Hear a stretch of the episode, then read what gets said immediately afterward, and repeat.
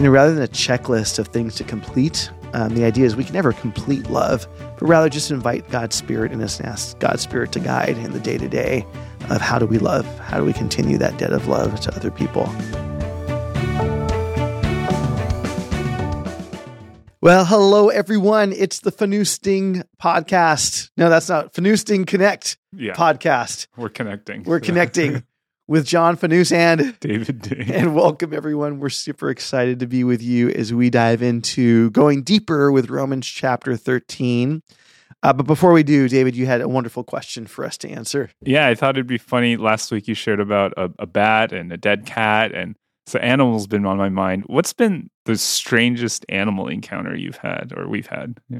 Yeah, I don't know if it's the strangest, but it's the most memorable. So I was on a hike with one of my boys when we he he was a lot younger. I want to say three, four, or five in in the mountains. Um, it wasn't here in Davis, and as we were hiking on this path, what I think was a coyote came right in front of us. Now, I grew up in the suburbs. I, I Mhm. don't know, and I'm not like you know. I know Davis is super outdoors, Yeah, yeah. but I had no internal sense of what co- like should I be running for my life Oh, or is this like this safe thing? right. So what does the Bay Area techie guy do when the coyote is he pulls out his phone and tries to Google are coyotes dangerous quickly with very poor data internet. It was a very stressful time because I'm it's with my kid. Like yeah, yeah, yeah. and the story resolves that the coyote eventually ran away. And I don't think I ever got my answer, but I was terrified. Just want to say I didn't know what to do. Will will I die? Maybe it was a fox. I don't know what it was. It was something where I wasn't sure. I wasn't sure how afraid I should be and what precautions I should take. So, Oh, how about you, David? What's your yeah for me mine was actually um i did a trip to mongolia. Uh this was my sophomore junior year of college. And um when we were out we were just driving through the country. And if you're ever in mongolia there's ulaanbaatar the capital city and then everything outside of the capital city is very very sparsely populated. And so we're driving through and there's this little boy holding a sign that said one dollar pictures. And he had a giant eagle. Like Oh, the wingspan was probably like six seven feet. It was like a massive Wow. eagle. And so our tour guide is like hey do you guys want a picture with an eagle? And so we're like um it doesn't look super safe. Like and the guy's like oh no no it's, it'll be fine it'll be fine. And then we get there and then the tour guide starts haggling for the price of like the picture because he's like oh a dollar's too much we're like and i'm just like just give the kid a dollar Yeah, like yeah, it's right, fine Right, right. um, and so uh, we end up taking, uh, and then our group's like, okay, we have to pick one person to pose with the eagle, Yeah. and everyone just looks at me and they're like, David, you're up, and I was like, um, okay. So then uh, the kid hands me this like glove, and then he like puts the eagle on my arm, and this thing was like heavy, Oh, yeah, and you could like imagine, you could like feel the power of the Right, talons. right. Um, and then the eagle starts to like spread its wings. It was like really kind of majestic and everything, but it was it was that like tension of fear and awe, right? But but I think uh that was one of my most very uh, memorable. Do you still have that picture? Yeah, yeah, yeah, yeah, yeah. We had to. So yeah, I mean, it's it's on. It, it, if you guys are Facebook friends with me, it's it's it's on one of my. Maybe we'll attach it to this podcast. Oh yeah, yeah, as yeah. the, as the we could do that too. Yeah, That'd be so- awesome. Cool. And so I know we're in Romans 13, um, and uh, we're in kind of the middle part of Romans 13. And so, uh, John, this week, what what was kind of some of the highlights of your sermon that you want us to kind of hold on to?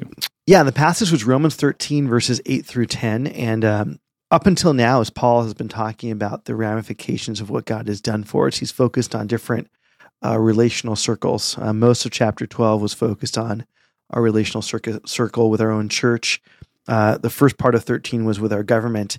And now he really focuses to our neighbor. And uh, is there, you know, not that the the approach to our own church and neighbor is that different, but there is a special sense of family commitment to our own church.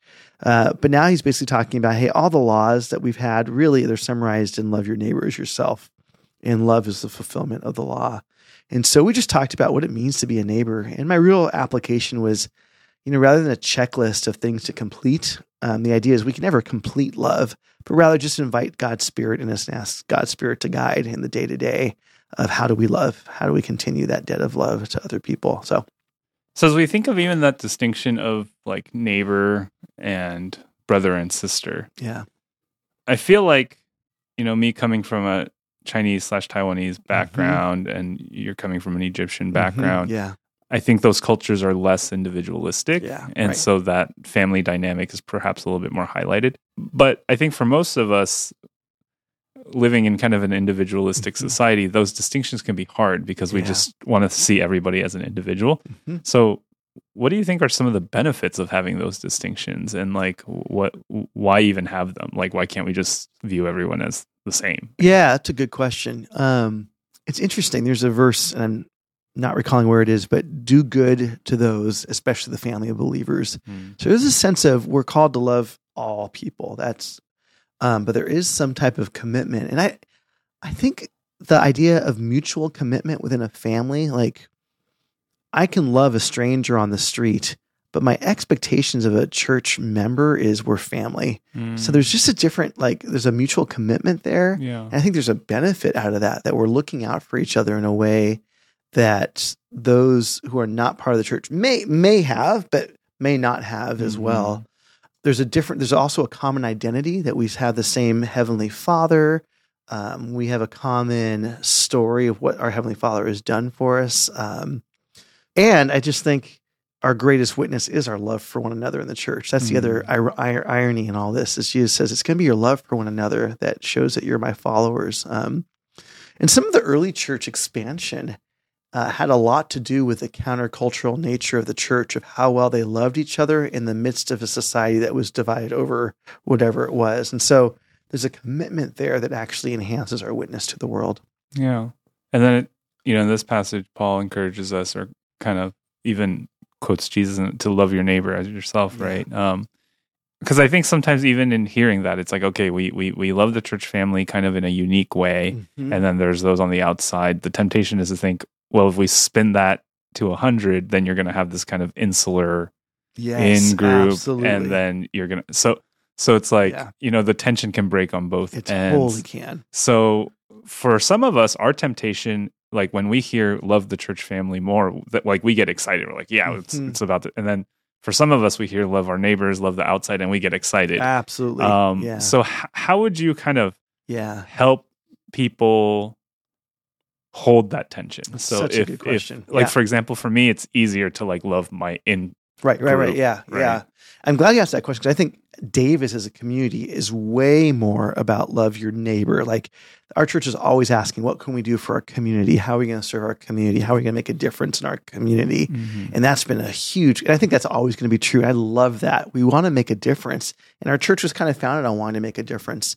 The thing I've been trying to kind of help our church see is let's just see you do all this work in the community, but you bring people into a church that's dysfunctional Mhm. it's kind of fruitless, you know, in some sense, Mm. because ultimately, when you're reaching a community and doing good in a community, there's the hope that they become part of God's community.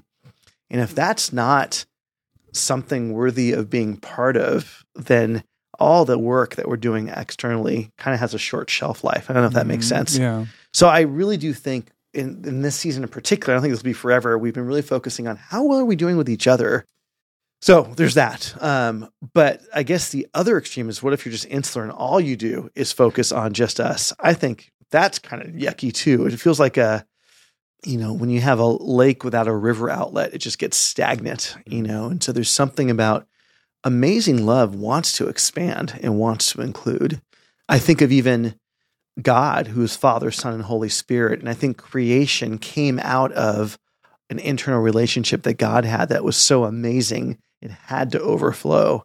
And so I would just say if our internal love doesn't result in wanting more people as part of it, then that probably says there's something unhealthy about our internal love. That, in fact, I heard this illustration of um, a husband and wife deciding when do we want to have kids? What's the right timing? And there's bad reasons to want to have kids. A bad reason is our relationship stinks and maybe having a kid will improve it. Mm. It's an awful reason uh, to have kids. But probably the most purest reason is our love for one another is so strong, it has to extend to Mm. somebody else. And I think that's, you know, your internal love is good when you have this sense of it has to expand. Yeah. Um, but if you're trying to improve your own church life by this outreach more, I don't think that works. You know, I think, Mm. I think, eh, I'm not sure if I'm making sense, but yeah, I just think Yeah. there's So it ways to, yeah. sounds like it's kind of this inside out working. Of, Yeah. and then also it's kind of sounds like uh, kind of idea of depth and breadth yeah, as well, right, where yeah, where right, right, in loving yeah, your commu- your family, yeah, yeah. uh, that's the depth, and then you know loving else is the breadth. I think the purest thing I've seen is when people are loving their church so much and getting joy from it so much, they just can't wait to include other people they care about in that Mm. community. I think, Yeah. and however that expands, it could be, you know, I had someone talking to me like, can we do this event for in our church that reaches out to um, ag people on how to use their ag skills for the poor? I'm like, it's so Mhm. cool. So it could look like that, or it can look like I want to invite my friend to church, whatever it is, but your love for your church is so wonderful that it, it, it wants to expand. I think that's a great sign, and it's a counter to the insular, you know, protectionist, protectionistic view of church. Is there like an example in your life that you feel like you were the recipient of that love of the church in a way that drew you even deeper or closer? Or Yeah, you know, I can't share details on this just because it involves other people, but there was a season in my life where uh, things with my biological family just broke down in a Mm. pretty hard way for all of us. And I was surprised at how quickly my faith community became my family in that moment. Hmm. We will house you. We will support you financially. We will help you get the resources you need. It was like overnight. And so Hmm. it was a it was a healing moment to feel, hey, this area is broken right now, but this area is coming in really strongly. Yeah. And I think it was through that that the biological relationships were healed over time. Mm. Yeah. So that would be one example. Cool. How about you? Anything you could think of in that respect? Yeah. So I, I grew up in church. Yeah. Um, and so, but in my teenage years, um, my faith was really kind of confusing because I was going through that process of, is this just something I grew up with, or is this something I believe, and and all these things. Um, but I recall one memory, which was um, this was towards the end of my sister's life. Um, she had gone into a coma and um, was in hospice care, and uh, we did hospice care at home. And then I remember we had one week where just a bunch of people are kind of coming in and out of our house to to care for Mhm. us and things like that. Um, but for me, I just sat in my room kind of alone because I didn't want to kind of be in anybody's way. Yeah. Um, and so I remember very clearly my room was next to my sister's room. And so my door was like half or like barely ajar. Mhm. And then I was just sitting on my bed and I turned my lights off because I didn't want anyone to know that I was there. And my friend's grandma opened the door and she peeked in and she saw me sitting on the bed. Hmm. And then she walked in, closed the door, and then just sat next to me and didn't say a single how, word. How old were you around then? I was like nine. Wow. Yeah. And it was a very, as a nine year old, I'm like, why is this grandmother just walking into my room? Like, what does she want? Right. Yeah. And I just remember that initial agitation of like, what does she want? What does she like? What, what do I need to do? Like, things like that. And then just her sitting beside me and then just kind of non verbally communicating, like she just wants to be present. Yeah. I think was just such a powerful memory and it's something that like I still go back to to this day where it's like man that's what love looks like at Yeah. times and so you know I think sometimes we joke good. around ba- about the amount of one-on-ones I do and things like that but Mhm. really it's like it's because I re- received like that quality That's how you yeah love so and well. so I was like oh wow this is what, So what it looks like so it's like I learned what that love looked like within the church Yeah. And then that translated to Yeah. now I know how to love my neighbors. Yeah, so you know, so yeah. I would say a caution I would say for our church, and this is for Christians in general, and it's it's fairly common, and I think it was common when I was younger too, is when you feel cynical about the church, or you say things like, "I can't stand Christians," uh, mm-hmm. but I love to be around non-Christians. And I it, honestly, that phrase I've said a lot as my as a younger person is like, 'cause I'm such an evangelist. I'm like, oh, I hate the church, but I love non-believers. Really, what happens when my non-believers become believers? Yeah, like, yeah. do I hate them? Like, Yeah. what happens? A not good motivation to be insular is safety, right? Mhm. A not good motivation for be external is cynicism towards the church. Mm. That doesn't get you very far. And I think for some, this is not all for sure, but that for some, if you're dealing with cynicism with the church, which probably has some real pain, uh, not to belittle that, and you see a result is, well, I just want to do community service and da da da da Mhm. just be cautious that there might be some healing that needs to be done about your cynicism. And not that it can't still result in community service, but that that cynicism can't be the the um, the fire behind external stuff because it's Mhm. really you're dealing with some pain in a way that's indirect versus direct. I don't know if that makes sense. Yeah, Yeah. yeah, And in many ways, it's like even if you love your neighbors and then they become Christian, whether you like it or not, they you have become the church in in, in kind of a- Yeah. you know in a way. So Right. that right. that ang- mm, cynicism towards the church, I think, is Yeah. kind of shooting, literally shooting, shooting. it's shooting in the foot. Yeah. and this is not to belittle reasons people yeah, feel cynical. I mean, I've gone through that phase and I think, but it's like any relationship when there's pain in it, it's better to step into the pain and work Yeah. through it versus avoiding the pain through indirect ways of doing that. Yeah. Yeah, I think it's obvious, but perhaps helpful to be voiced. Like the reality is the church is as broken as every other thing. Right. Kind of. uh, Yeah. But but it at the end of the day, it's still the vehicle that God chose. Yeah. to yeah. use, God's so- grace still works through it in a way that we can't take credit for. Right. Yeah. Right. Um, I know another point in your sermon was about this idea of love Yeah. um, as this kind of action that we are continually kind of um, committing to do, and this idea of debts being owed, the the the the caveat and the the one thing that's different is love, where it's Mhm. like you just keep loving. Mhm. So if you could just like kind of flesh that out more and Yeah, I mean, I joked about in the sermon that, you know, the joke is husbands tend to use fewer words than wives. Obviously, there's exceptions across the board. So it doesn't make sense for a husband to tell his wife, sweetie, I love you. And you can assume that's true. And if anything changes, I'll let you know. You know, that does, that's not how love works. Like, right. check, I can move on. Um, in the same way, you can't tell a neighbor, hey, I didn't steal from you today. Check. I didn't murder you today. Check. Mhm. Love is different in that you can never look above, you can never be on top of love and say, I've done, I've done it. You're always Mhm. looking up to love as there's always more to do. Now, Mm. that's just not a guilt like yeah. you're never perfect, but hopefully it's freeing in that uh, there is no check mark for love. Yeah. There is there is no I've completed it. And so there's this humility of I'm always wanting to grow in love and always wanting to love. And so that's part of why I didn't offer a lot of specific applications in this term, but more like I just want you to recognize God's spirit in you and ask God's spirit, how can I love today? Yeah. and really that i think that is is what we can do with that um yeah but yeah you just can never i mean it, we, we would all laugh if someone came up to you and said yeah i've loved you enough Mhm, You know, it's like, mhm, yeah. have you like how do you know what have you Yeah, done and it's right, like there's right, there's right, no you can't say that about love where Yeah. you can't say i've paid you back i've you know i've, I've paid you for what you've done or I, I told you i'd borrow this and return it check Right. you can't do that with love it's just it's not a debt that you can pay Yeah.